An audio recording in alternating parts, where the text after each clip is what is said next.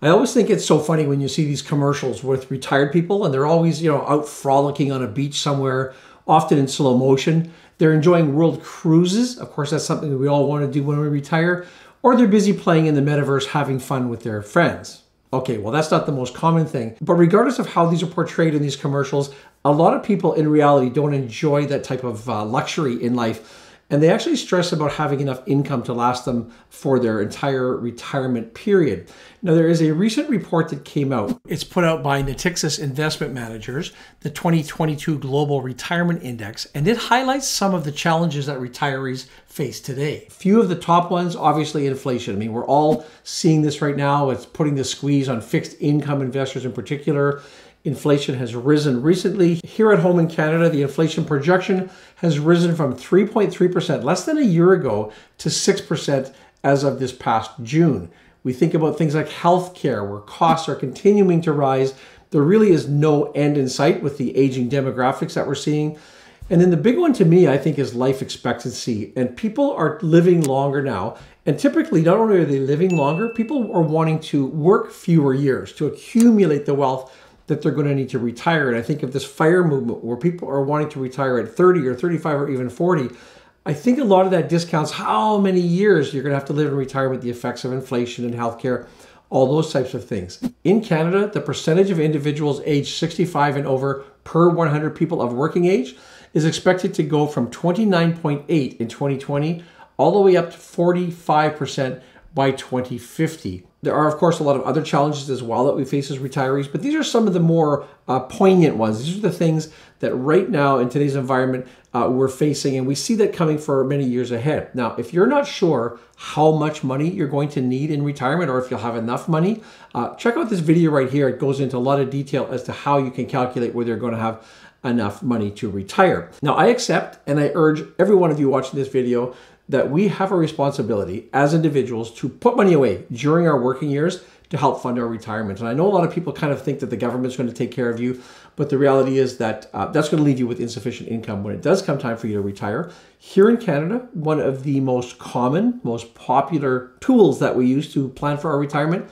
is the RRSP or the Registered Retirement Savings Plan. And if you're like me, I mean, systematically for decades now, I have socked away money in that RRSP, deferring income, hoping that one day I'll have enough money um, that will provide for me in income. You notice I say deferring taxes rather than savings because in some cases the deferral is the benefit, not actually the tax savings. But the reality is, in most cases, you'll end up actually saving money by doing the RSP pulling the income out at a, at a later point, often at a lower tax rate. Now, there are other options as well. You can take your money and put it into a, an annuity. You can buy an annuity. Uh, you can just take your money out and cash it out and take the money into income. But the reality is, for most people, the correct decision is to take the assets you have in your RSP and convert that into a RRIF. Now, the RRIF or the Registered Retirement Income Fund, as that income part infers, the program was set up to provide you, to facilitate a retiree having income throughout their retirement years. And that's the good part. But there is a bad part as well.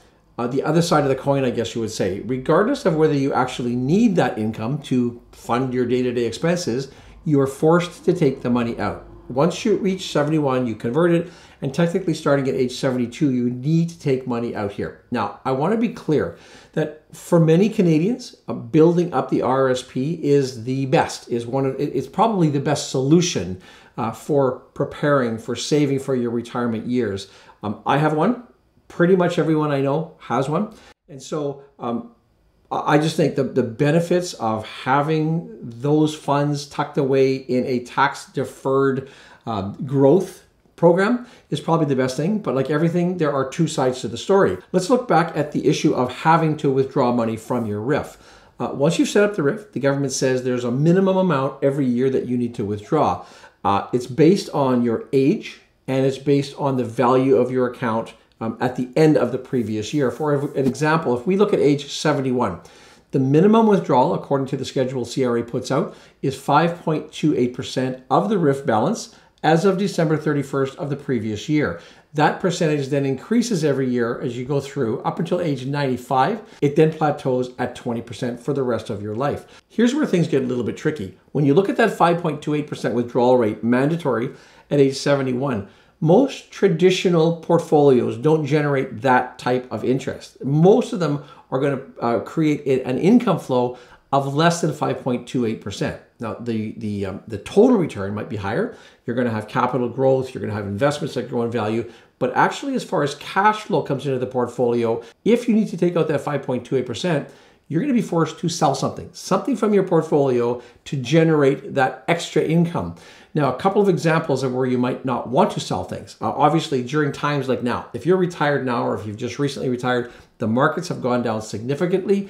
You probably don't want to sell those um, equity assets at a time like this. Also, when you sell an investment, keep in mind that if you sell a, a stock, for example, that pays a dividend, well, once you've sold that stock, that dividend is going to stop. So not only have you got the double negative effect of selling it at a market low, future dividend growth, future cash flow into the portfolio is going to be compromised as well. Just a quick aside here, even when you get to the point where you have to take money out of your RRIF, if you're an investor, if you're a retiree who doesn't need that cash flow to fund your retirement, you don't actually ever have to sell an asset. You can actually take that and do what's called an in-kind transfer, and you take the, the stock, for, for example, or a portion, some, certain shares of your stock, and you can move it from your RRIF into a TFSA, for example, or into a non-registered investment of some point. So you're not actually selling, you're just transferring it um, in kind or intact. The negative potentially there is that once you've taken it out of the RRIF, you will be uh, liable for future taxation on it, unless it's, of course, in a tax-free uh, savings account where that future growth will be uh, sheltered as well. I'd like now to just take a little trip down memory lane. And for those of us who are old enough to remember, it seems not long ago when the uh, RRIF program actually worked quite well. And back in the days when GICs and term deposits and bonds had much higher payouts, in fact, back in the 80s, deposit rates peaked out at over 20%. And since then, they've been coming down, and you can see, uh, you know, 0% in recent years, and we've had an uptick now to the 4% range, but it's not sure how long that's going to last or when these rates are actually going to peak out. So it's pretty clear a lot of Canadians are going to be entering this retirement years, start drawing down from their portfolio. And there's a risk here of depleting your capital funds. There is a solution to this problem. And to illustrate that solution, I'm going to use one of the ETFs from the sponsor of this video, which is Harvest ETFs. They take a different approach from the traditional equity only income portfolio in retirement. And what they do is they combine the potential for growth uh, with equities in the portfolio, but they also marry that with a higher level of income uh, for, you know, to provide, as I said here, for that cash flow in retirement. And to use an example, if you look at one of their funds, it's the Harvest Diversified Monthly Income ETF. The ticker is HDIF. Currently, this fund is paying a distribution of 10.5%. Now, that's paid out over the course of a year in monthly installments, and that also helps for those of you who are in retirement and rely on consistent cash flow uh, for your budgeting purposes. The fund is considered to be a medium risk investment, and it's suitable for a lot of retirees, and it's diversified across a lot of different industries as this chart shows, I mean, they have exposure to technology to help with the growth aspect. They have healthcare, large banks, some of the largest, most trusted brands in the world with their global brands ETF. They have utilities, and then, of course, some of the best companies that we have available to us here uh, in Canada. Now, I noted that this fund pays 10.5% current distribution but their targeted distribution is 8.5%. And I want to focus on that number just for a moment here. Now, Harvest is able to generate higher yields in these portfolios by using two strategies in particular.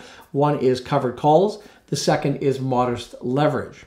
Now, this video isn't specifically going to go into those strategies, but if you do want to learn more, particularly about the covered call strategy, uh, check out this video right here, which I did also covering some harvest funds, and it goes into more detail on how the covered call strategy works and how that can help supplement income. Now, the 8.5% targeted distribution that I mentioned here, that's relevant to retirees. And if we look back to that mandatory RRIF withdrawal schedule, we can see that the required minimum doesn't reach 8.5% until age 85. So hypothetically, a retiree invested in this type of a fund would likely not need to draw down any principal until they reach 85. And in the meantime, the idea would be to leave the, the capital intact to continue to grow. Now, no one realistically is going to take their entire RRIF portfolio and put it into one ETF.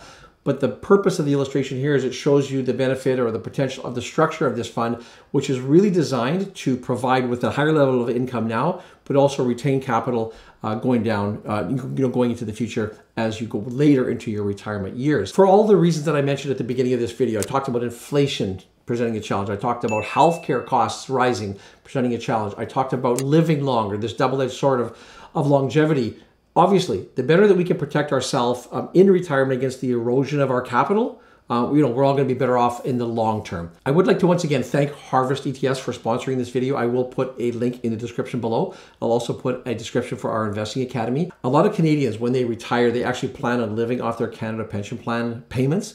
And that's a really bad idea. This video here will explain why you really don't want to go down that route. Thank you for watching. Look forward to seeing you in the next video.